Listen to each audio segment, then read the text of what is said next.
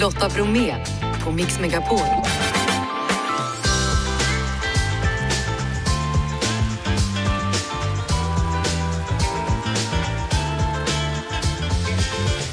Hallå där och varmt välkommen. Kul att du har hittat hit. Tre späckade timmar i dagens mix. Då. Skandalscener på fotbollsderby. Nu vill justitieministern prata med Svenska Fotbollförbundet och Lasse Granqvist kommenterar.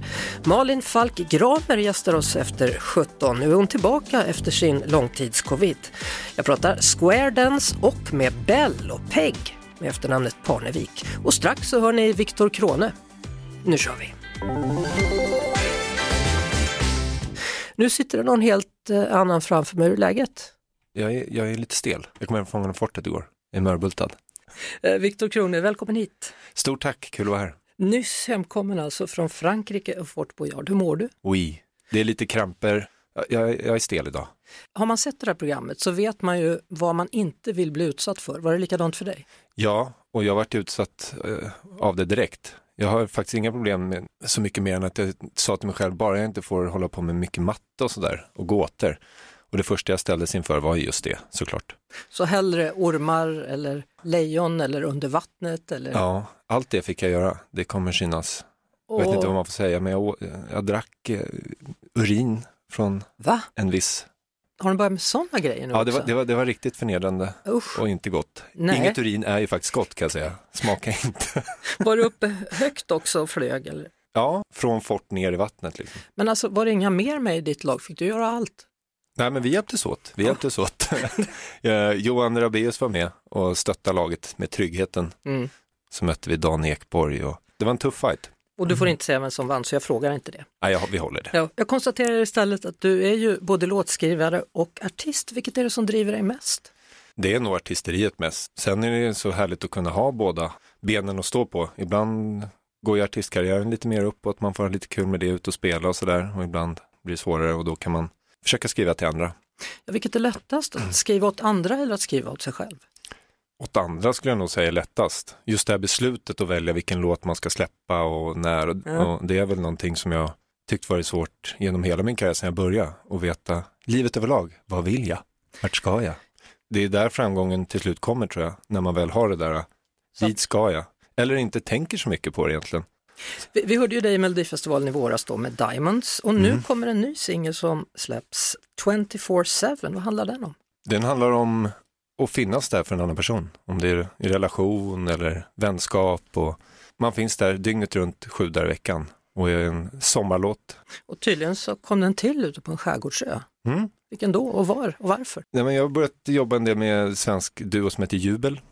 Och då sa vi att skönt att komma iväg och bara hänga och laga mat och skratta och bada lite jacuzzi gjorde vi också. Så vi bokade en stuga ute på Österö och var där i två dagar och skrev fyra, fem låtar. Hade det magiskt och det här var den andra låten då som kom till. I, deras presentation, Jubels presentation på Spotify så står Mm. det att de bemästrat ljudet av sommar. Ja, ty- Vad betyder det? ja. Nej, de tror på det bara, de kör. Jag tycker de gör det. Just med deras, de använder mycket av liksom elgitarrer och har den, de har sitt sound. Jag Mm. tror det är nog en väldigt somrig, somrig känsla. Att ni nu satt er då i den här stugan, spelar det roll för vad man skriver eller hur man skriver? Jag tycker verkligen det. Speciellt när man får rent med låtskriveri att prata om livet på ett annat sätt och djupare samtal än att man ses några timmar under en dag. Det är inte lika lätt kanske att öppna upp sig om sina farhågor och lycka och allt vad man nu har i livet. En feelgood-låt är det här i alla fall, man ska må bra när man hör den här. Ja, jag tycker det. Det behövs. Nu är det sommar. Det är bara, var glad. Nu kommer 24-7, då lyssnar vi på den. Ja, härligt. Tack för att du kom, Viktor Krone. Kul att vara här. Podplay. Det är måndag och det betyder att det är dags för mig att tipsa om en podd från Podplay. Så därför säger jag välkommen tillbaka till Saga Springkorn från Jakten på mördaren. Tack så mycket. Ja du, nu är du aktuell med säsong 14. Mm, det stämmer. Hur har det varit att, att göra den den här gången? Nej men det är som alltid, det är blandning av känslor liksom. Det är både jobbigt men också väldigt intressant. Ja, förut eh, hette podden Värsta morden Mm. och nu har du ändrat namn där, varför? Ja men det var ett, det var ett tag sedan. Ja. Det har, den har hetat Jakten på mördaren ett tag. Men jag tyckte att namnet inte riktigt passade in. Det kändes inte så etiskt. Det kändes inte bra. Nej, men nu känns det bra. Nu känns det bra. Mm. Ja, härligt.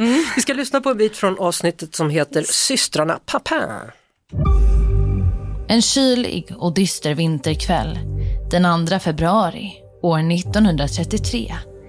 Advokaten René Lancelin är på väg hem för att möta upp sin hustru och dotter efter en lång dag ute på stan. Men när han väl når fram till sin eleganta bostad känner han genast att något är fel. Du vet, det är så här man ska lyssna på en podd. Man ska ha hörlurarna på sig och så känner man bara hur man börjar rysa längs benen och upp över armarna. Vad hittar han när han kommer in, den här mannen? Berätta. Nej, han kommer ju inte in, det är det som är grejen. Hela huset är släckt och han har ju två pigor där. De brukar öppna dörren, han har inte nyckel till det här huset. Så att han skyndar sig till polisstationen, får med sig flera polismän och när de går in i huset då hittar ju de frun och hustrun avlidna. Ehm, och då tänker man sig, vad händer med pigorna då? Har det råkat illa ut för dem också? Men när man då når till pigkammaren högst upp, Ja. då är dörren låst och man forcerar dörren och då ligger pigorna i sina underkläder, blodiga och håller om varandra. Men det här är ju fruktansvärt. Ja, ja, men det är det verkligen. Ja, det, uh. ja. Jakten på mördaren. Precis. Det Ja, du. Oj, oj, oj. Ja, andra exempel då. Är är det varierande grad av brutalitet i de här mordfallen eller är alla så här råa? Ehm, det beror på hur man ser det. Jag skulle säga att många, många lyssnare har ju svårt att höra när det handlar om barn. Då blir det plötsligt mer brutalt oavsett vad, vad tillvägagångssättet är. Men annars skulle jag säga att, att det är just tillvägagångssättet som lite beskriver vad, eller det, det är det som gör om det är mer brutalt eller mindre brutalt. Och även vad som händer efteråt. Alltså det här med crime, true crime, det är så stort. Ja, det är det. Ja. Eh, tio avsnitt finns tillgängliga nu då på podplay.se och i podplay-appen. Har du någon favorit av de här nya avsnitten? Ah, det är så svårt att säga favorit när det är mordfall men någon som sticker ut lite skulle jag säga är flight 9525 och då är det ett flygplan som lyfter från Barcelona och 30 minuter senare så kraschar det här planet rakt in i en bergvägg. Och då tänker man ju vilken olycka var det som har hänt men det här var ju faktiskt inte en olycka. Och det är väldigt intressant för man får följa den andra pilotens resa från att han börjar utbilda sig och även då se väldigt mycket som är problematiskt med det här flygbolaget som har utbildningen. Så att det är ett ganska brett fall där man också får se mycket bakom, alltså med flygbolaget och det riktas mycket kritik dit. Och inget för oss som är flygrädda. Nej, Nej. jag är också flygrädd så absolut inte. Nej, det beror på om man vill bli skrämd eller inte. Stort tack för att du kom förbi då, Saga Springkorn. Och eh, podden heter alltså Jakten på mördaren med Saga Springkorn. Lotta Bromé på Mix Megapol. Justitieminister Gunnar Strömmer han kallar nu Svenska Fotbollförbundet till ett möte om säkerhet efter gårdagens kravaller och kaos minst sagt under Stockholmsderbyt mellan Djurgården och AIK. Och nu kommer polis med hundar in på planen. Från andra sidan så rusar in polisen nu eh, för att trycka tillbaka AIK-supportrarna. Och det är fruktansvärda scener att behöva se det här i svensk fotboll. Hur det rusar in poliser med hundar. Hundratals poliser. För att Lasse Granqvist, sportkommentator, välkommen. Tack. Ja du, dina reaktioner, dina tankar när du ser det här. Ja, men det är klart att det är förskräckligt och det, det, det är svårt att hitta rätt ord tycker jag för att eh, med kraft ta avstånd ifrån det. När vi pratar om påföljd och vad som nu ska hända eh, när eh, justitieministern påkallar uppmärksamheten från Svenska Fotbollförbundet så behöver man ju ändå ta eh, fäste från nuvarande regelverk. Och då är det ändå så att fotbollen har ett, ett ganska uddlöst regelverk i dylika situationer. AIK som ju var den supportersidan som där det här utspelade sig ifrån, de riskerar inga poängavdrag, de riskerar inte eh, förlora någon enskild match eller spela inför tomma läktare, utan fotbollen jobbar istället med att hitta individerna som ställde till problemen. Och du säger att det är ganska tandlöst. Ja, det menar jag därför att eh, jag ser en stor svårighet i att klara uppdraget. Eh, låt oss säga att det är 50, 60, 70 personer eller kanske 100 eller fler som maskerar sig under en hel match. De är inte så lätta att identifiera. Det är de som ställer till problemen och det är de som är inblandade i slagsmålen med ordningsmakten. Det är klart att eh, det finns ett bekymmer i att kunna peka ut vilka de här är. Röda kort, bråk mellan spelare, knallskott, bengaliska eldar, bråk med polis, kasta bengaleldar mot varandra på läktaren. Som tur var blev ingen allvarligt skadad. Det är en hund som blev mest skadad. Han fick en, en smällare i tassen, det är inte så himla kul för honom. Vi är väl glada över det, att konstatera att det är inte fler som drabbas eh, allvarligt av detta. Men jag tror också det är viktigt att säga att det är ju eh, utan Polismyndighetens närhet till evenemang. De finns ju alltid utanför högriskmatcher beredda att agera. Mm. Men hade inte polisen gått in igår och eh, skapat lugn på arenan så undrar jag var vi hade hamnat. Justitieministern säger det då att polisen, de gjorde ett starkt arbete men de kunde ju jagat gängkriminella istället för att hålla på med det här. Den diskussionen har ju varit tidigare. Hur mycket ska samhällets resurser användas för att eh, se till att det inte blir bråk på idrottsevenemang? Eller evenemang överhuvudtaget för den sakens skull. Men fotbollen är ju, har ju haft den här typen av problem tidigare. Det här är inte i perspektiv värre eh, än det vi har upplevt tidigare. Vi har haft domare som har fått nedsatt hörsel till följd av knallskott kastade mot sin assisterande domare. Det var x antal år sedan. Vi hade en domare som blev nedslagen i, i, en allsvensk, i samband med en allsvensk match för x antal det är liksom, vi har varit i de här tassemarkerna tidigare, mm. men det är förjävligt att det kommer tillbaka. Och det är bra Lotta, att alla nu signalerar att vi behöver agera. Justitieminister Svenska Fotbollförbund har tillsatt en haverikommission som de själva kallar det för. Föreningen Svensk Elitfotboll försöker hjälpa de inblandade klubbarna och försöker genom sitt så kallade säkerhetsråd också göra mera. Mm. Men samtidigt är det ganska viktigt att vi som är kring spänner ögonen i ansvariga och säger kommer resultat också. Och låt det inte bara bli en storstadsfråga eller en Stockholmsfråga. Vi såg ju stenkastande åskådare, fans i samband med en Skånematch. Det var någon misshandelsfall före någon annan match i en annan del av landet och så vidare. Men med detta sagt finns ingen som helst möjlighet att ducka för att det här inte är ett problem som är på väg att växa sig tillbaka på nivåer det har varit förut och då var det stort. Och jag är jätteledsen när jag säger att vi kommer fortsätta prata om det. Ja, jag ville du skulle avsluta lite positivt och säga att nästa gång kanske det har hänt något. Ja, kanske. Vi, vi, vi kan ju alltid hoppas. Men det spelas ju i allsvenskan fin fotboll också. Elfsborg var till exempel väldigt bra mot Malmö FF. BK Häcken kommer upp i derby mot IFK Göteborg ikväll så det kan ju kanske bli lugnare då. Vi får hoppas det. Tack så men, mycket för men, den här gången. Men glöm inte bort, det är för jävligt det som händer. Vi får aldrig kalla det för, en spade måste vara en spade. Det är för jävligt. Tack så mycket. Du lyssnar på Lotta Bromé på Mix Megapol. Du lyssnar på Mix Megapol. Jag heter Lotta Bromé. Kul att du lyssnar på oss. Nu ska vi prata om en anonym donator som 2018 instiftade Falstaffpriset och det delas ut till regibegåvningar inom film, teater, dans eller opera för att inspirera till fortsatt skapande.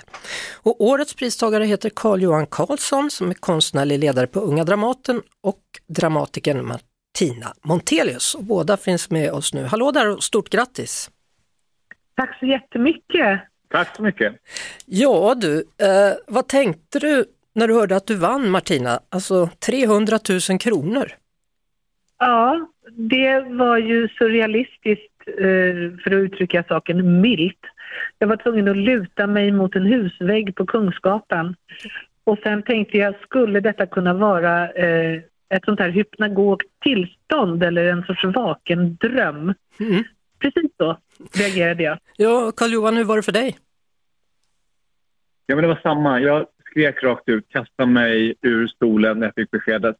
Som regissör så är man ju så van vid att det är skådespelarna som folk är intresserade av och verket som man har gjort som folk är intresserade av. Att man själv får uppmärksamhet, det hör inte till vanligheterna och inte i den här omfattningen. Så, så vad ska du göra med alla pengarna Johan?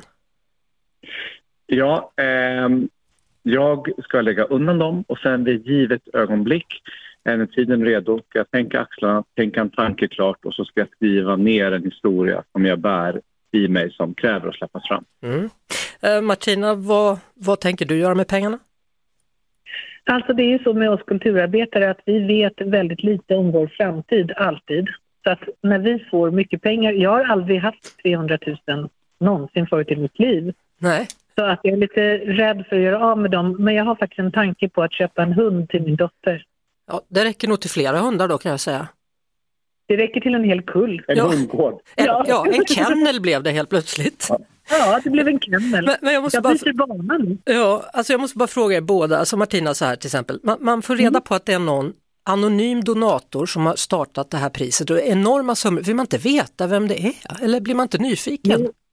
Jag är så fruktansvärt nyfiken och jag försökte fråga en i juryn här nu, Magnus Florin, inte direkt då vem det var, Nej. för han kommer ju aldrig berätta det. Men jag blir extremt nyfiken och så tänker jag att det där är en gammal dröm som jag själv har, att om jag vore väldigt rik som den här personen förmodligen är, då skulle jag vilja göra precis samma sak och just vara anonym så att den som in, hade fått pengar av mig inte skulle behöva visa tacksamhet. Jag tycker det är väldigt stort. Ja. Johan, vad, vad, är det det din berättelse ska, ska handla om? Vem gav mig de där pengarna en gång i tiden? Eh, nej, det kommer det inte handla om. Men, men jag tycker verkligen att det är fantastiskt. Alltså, som kulturarbetare med de arbetsvillkor som råder så är det fantastiskt att man får uppmärksamhet för det man gör, att det är någon som tycker att det man gör är bra och också tycker att det är värt att investera en slant så att man kan ja, alltså investera i sin egen konstnärliga gärning men också mm. betala hyran och fortsätta med sitt konstnärliga arbete framåt. Stort grattis! Mm, så vi vill verkligen tacka den här personen. Nej, det är otroligt. Vem du nu är. Vem du nu är. Stort grattis och fortsätt fira då Carl-Johan Karlsson, konstnärlig ledare på Unga Dramaten och dramatikern Martina Montelius. Än en gång stort grattis hörni! Tack, Tack så hemskt mycket. Hej hej! Lotta Bromé och den perfekta mixen på Mix Megapol. Jag säger varmt välkommen Malin Falk Gramer. Tack så jättemycket jättemycket. Ja, du har ju arbetat här tidigare så du kunde uppskatta hur fint det har blivit säger du. ja, men alltså wow, vilken härlig studio du har. Mm -hmm. Så fint. Visst körde du Energy var det va? Jajamän. Ja. Och sen har du gjort en massa andra grejer då. Sju säsonger, Paradise Hotel. Ja, sju säsonger. Nu när du säger det så hör jag hur mycket det låter. Ja, och sen har du dessutom gjort, som du vet att jag älskar de här dokumentärfilmerna när du åkte världen över och bara gick in i väldigt genanta sammanhang för många människor, mm. men inte för dig. Exakt, Fråga Olle-dokumentärerna. Det är så fantastiskt vad människor fortfarande pratar om det och det är ju ändå 12 år sedan jag tror vi mm. spelade in. Och du gick alltså runt, du kunde gå in på en inspelning av en porrfilm till exempel och bara säga jaha, då håller de på lite i hörnet där, då ska vi se. Och, sen, och så, som om ingenting hade ja. hänt. Ja. Nej, men det var ju otroligt utvecklande och eh, spännande framförallt att se grejer som man liksom annars aldrig skulle vara med om. Det var ju mycket Nej. knasigt också men, men skitroligt. Jag tror en av de konstigaste tror jag var eh, ett, ett avsnitt som var med en mamma och hennes dotter. Åh, oh, ballongerna! Ja. Nej, eller hur? Ja, men vad var det för fel på dem? Mamman blåste upp ballonger ihop med sin dotter och sen filmade mamman när dottern låg på ballongerna och Balloon då, popping. Ja, och då skulle de smälla av och ja. det var upphetsande då för någon. Ja. Nej men också eh, kvinnan som stoppade in små små leksaksgubbar i rumpan och sen pruttade ut dem. Åh, Nej, men, magi! Alltså det är helt otroligt. Men det, men det går att se dem där fortfarande, det är därför tror jag som man, ja, man kommer ihåg dem. Det kommer hela tiden nya tittare. Mm. Nu blir det Uh, True Love, Sverige. Exakt. Andra säsongen. Ja, första säsongen var ju utan programledare och då var det ett hjärta som berättade vad som skulle hända och sådär. Men i år så har vi då en programledare och det är jag. Mm. Det blir det. Ja. Och på torsdag är det då premiär. Ja, och vi släpper tre avsnitt på samma gång så det kommer bli superhärligt. Va vad tycker du är grejen med den här jämfört med andra såpor som du har lett? Eller kärlekssåpor just? Ja, men det här är ju totalt fokus på kärlek. Det är äkta känslor. Vi vill ju att man ska hitta någon och bli kär på riktigt och gör du det och sen också klarar lögndetektortestet, för mm. det är ju också en liten spännande del i det här programmet. Då kan du ju vinna en miljon. Mm. Så jag menar man vinner både kärlek och pengar. Det är det. Win-win skulle jag vilja säga. ja. Det där med lögndetektorn, mycket smart idé. Jag snodde faktiskt den när jag började på, på eh, Eh, Mix Megapol för ett år sedan så planerade vi att ha en lögndetektor när det var valdags, vilket vi sen gjorde, utsatte alla partiledarna för det här lögndetektortestet. Briljant, man borde ha mer lögndetektor i sitt liv! ja, det borde man absolut. På torsdag är det i alla fall premiär. Alldeles strax ska vi fortsätta prata med Malin Falk Gramer och då ska vi bland annat prata om något så tråkigt som långtidscovid. Eh, Malin, Ja. Man kan säga så här att nu gör du faktiskt comeback för du har varit sjuk mm. och inte i vad som helst utan det började med covid. Mm. Åh herregud, ja det, jag, har ju varit, jag har ju både haft covid, långtidscovid, postcovid och ännu mera covid. Det har varit fruktansvärt. Ja, vad, vad, känner du när du tänker tillbaka på den tiden när du, när du fick det? Alltså, du... alltså det, hjärnan funkar också på ett sätt att, jag ska vara helt ärlig, det är mycket jag har glömt bort när jag väl börjar prata om det, jag har ju också gått i terapi för det här och jag har ju haft så jävla mycket konstiga saker med kroppen som jag sen, bara, ja jag hade ju det, men sen när jag verkligen tänker efter alla de här sjuka grejerna så det, men det är fruktansvärt. Mm. Och när jag tänker på, jag får ju dagligen meddelanden från människor som skriver till mig som fortfarande är sjuka och alltså ja, men inte kan gå, inte kan, alltså har problem också med hjärt hjärta och med, ja, men med lungor och så mycket hemska grejer. Det Mm. är fruktansvärt. Det är intressant också för det finns ju stödgrupper då på, Mm. på Facebook till exempel och det är ganska många kvinnor som är drabbade. Jag vet. Och de blir inte alltid tagna på allvar utan då blir det, ja det var bara något psykiskt Mm. påhitt. Och så är det ju inte. I verkligheten så är det ju, det är ju rent fysisk terror och det är också psykisk terror har jag Ja. förstått. För, för hjärnan orkar inte med. Nej men jag hade ju en period när jag tittade på ett vattenglas men, men jag kunde inte, jag, jag såg vattenglas men jag sa tallrik. Eller mössa, eller det, det var som att det var felkopplat i huvudet.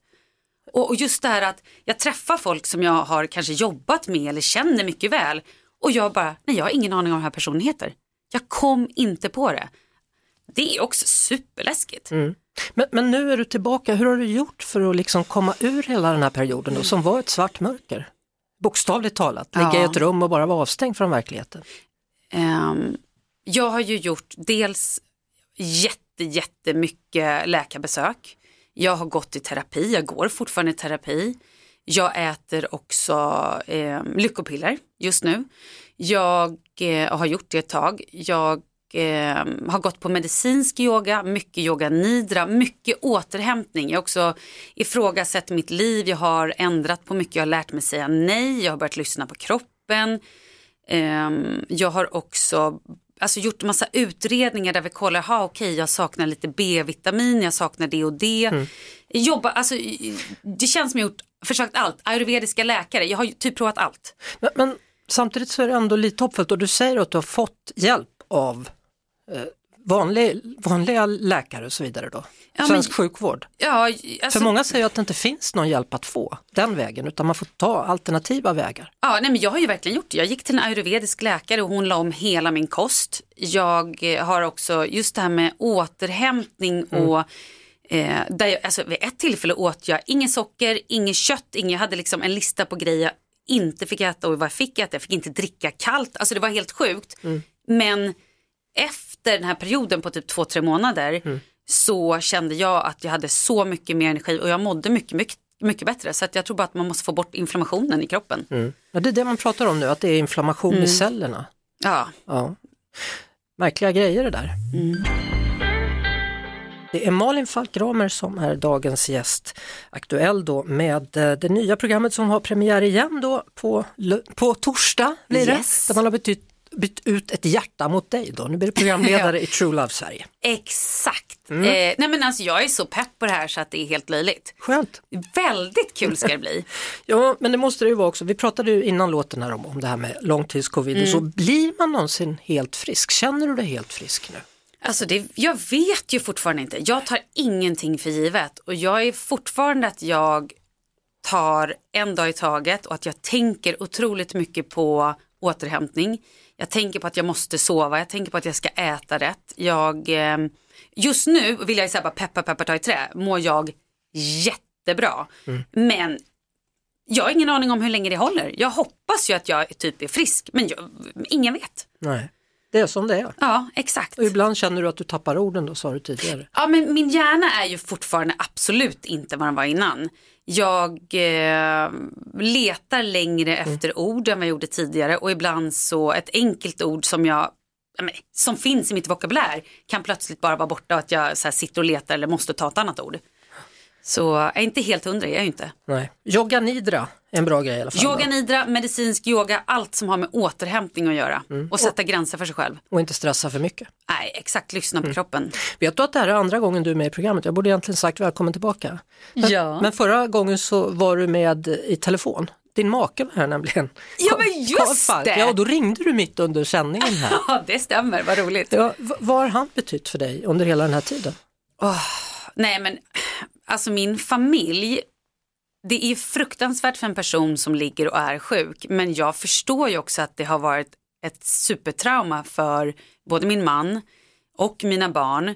Men han har ju varit eh, ett ljus i det hela som har så här hela tiden försökt att laga en god middag och- eller så här, hej jag har en, en liten drink, kom ut i köket, vi lyssnar på lite musik. Så att jag ändå har fått dra mig upp och typ sätta mig i fåtölj i köket, sitta där någon timme för att sen typ gå och lägga mig igen. Och det har ändå varit ja, men små ljusglimtar, men det har ju varit svintufft för dem såklart.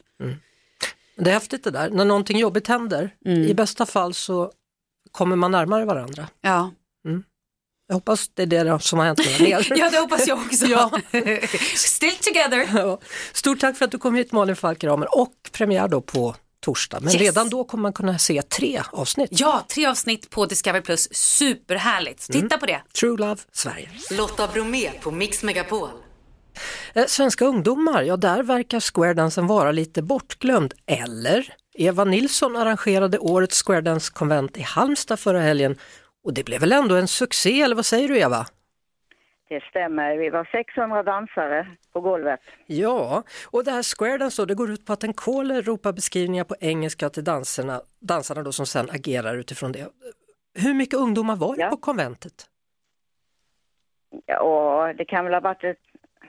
Ja, det beror på hur, långt du tycker man är ungdom i och för sig. så länge man känner sig som en ungdom tror jag. Ja. Ja. Eh, det, alltså det kunde ha varit mycket mera ungdomar, men det var en del ungdomar där faktiskt. Mm. Eh, danstillståndet ska ju slopas nu, kan det hjälpa squaredansen tror du att öka i offentliga rum? Eh, det hoppas jag. Det är ju bara vid de här stora danserna som vi behöver söka eh, tillstånd. Ja, Va, vad är det då? Men det underlättar. Ja, om, om du får berätta för alla som lyssnar, vad är det som gör att squaredance är så underbart? Eh, för det första så får du vänner över hela världen. För att det spelar ingen roll var du bor så lär du dig kommandona på engelska. Så oavsett var jag befinner mig så kan jag ta reda på om det finns en squaredanceklubb i närheten Mm. och besöka den och dansa. Ja, och sen så har man Och sen kan ja, alla lära sig, alla kan lära sig squaredance. Mm. Eh, man kan gå stegen och man kan hålla på och snurra och lägga till massa beroende på eh, allmäntillståndet man har. Och så har man speciella kläder. Ja, Mm. framförallt när vi då är på eh, uppvisningar och stora danser så har vi den här eh, härliga underkjolen. Också en överkjol som antingen man säger själv eller kö- köper i squaredance-shoppen då. Spännande saker. Men vi får hoppas då Eva att det sprider sig så att fler yngre människor faktiskt ser till att det här överlever då, den här traditionen. Det tycker jag för att eh, åtminstone prova på det och så kommer ni underfund med hur roligt det är. Ja, stort tack Eva Nilsson och eh, grattis till ett succéartat arrangemang då. Konventet Mm, ha. Squaredance i Halmstad. Hej då! Hej då! Välkomna hit Bell och Peg. Tack så Tack snälla. Och vi börjar med dig då Bell. Förra sommaren så släppte du låten Missförstått som blev viral på TikTok och blev etta på Spotify-listan i Sverige och har sedan dess streamats över 20 miljoner gånger. Varmt välkommen tillbaka! Tack, tusen tack. Det är nästan exakt ett år sedan du var här. Ja, visst. Ja, I början där. Helt sjukt. Sen dess har det hänt mycket. Det har hunnit hända grejer. Ja. Och Peg, dig lärde vi känna i Parneviks på TV3. Du slog igenom med din musik 2016 och beskrivs då som en av de starkast lysande stjärnorna på den svenska pophimlen. Oj. Ja. Och Tack så ännu, mycket. ännu ett slags kvitto på det är ju att vi kommer få se dig i Så mycket bättre i höst. Ja. Hur har ni funnit varandra? Vem vill börja? ja, vi är mycket mer som vänner så vi har setts någon gång och hälsat och sådär men sen skrev jag den här låten eh, ihop med min vän Per Berlin och vi letade efter någon som bara kunde ge den det lilla extra typ och jag hörde Peg i mitt huvud på låten. Jag bara, det... Så jag typ smsade dig Exakt. och bara hej. Vi hade precis setts på P3 Guld och jag hade tappat min röst helt. Och så sågs vi på någon efterfest. Mm. Det, jag kände inte dig så bra. Nej. Men just då när jag träffade dig den helgen så var jag så här: wow. Vilken människa. Man känner igen någon och typ träffas på events men sen när man faktiskt ses bara wow vilken jordnära, cool, bra människa. Fint. Nej men på riktigt, Men, det känns så. eh, jag håller med dig. Ja. Det vet du att jag tycker. Tack. Men eh, hade du hört hennes musik? Ja, ja. Men Mm. det är det. Jag tror att samma sak med typ den bilden som folk får av mig. Att man tror så här, ja ah, men du är så kaxig Exakt. och typ du gör den här typen av musiken. Och så Verkligen. träffar man dig och bara, oj, Ja. så snäll och men bara ödmjuk, Ja, men jag tror vi person. hade Ja. en liksom Vi mutual båda- exakt, experience ja. med att bara så här, oj vilken nice, vad kul det här var Va- typ. ja. Otrolig låt. Den är verkligen lite kaxig, lite heartbreak, lite så desperat. Mm. Men bara the bra poplåt, så här banger. Den fastnade. Som en vän heter låten, idén från dig Robel. Berätta, vad handlar den om? Jag skrev den här låten och min eh, Per sa till mig så här, Bell, jag dejtade en kille at the time och han bara så här, om han hade friendzonat dig nu, om han hade lämnat dig, dumpat dig nu, vad hade du känt? Det är ur det perspektivet vi skriver. Mm. Så vi skrev den och jag var i mina liksom desperataste, osäkraste känslor. Mm. Och eh, precis innan den här releasen så dumpade han mig. Är det inte möjligt? Jo, det Jo. är så jävla möjligt. Och eh, nu sitter vi här och helt plötsligt har den här låten fått en ny innebörd. Det är som att jag har det. manifesterat in det här Ja. i mitt egna liv. Det händer mig varenda gång. Varenda gång jag skriver en heartbreak-låt när jag är i relation så blir jag dumpad. Så att- Otroligt. Men varför? Ah, ja, jag vet inte, men det är Men jag där den älskar din, ifrån. din vers är väldigt desperat och sen får jag komma in och säga typ jag vill bränna upp alla dina pengar och Ja, köra din över dig. Exakt. Alltså, vi måste lyssna på låten. Ja! Ja. Topp. Då gör vi det. Det här är Bell och Peg och låten Som en vän. Du lyssnar på Lotta Bromé på Mix Megapol. Jaha, Hej, hej. Peg, jag bara tänkte, du sa innan låten att det händer alltid dig också, att det blir en heartbreak om man har skrivit en låt. Då är det dags för dig att bekänna.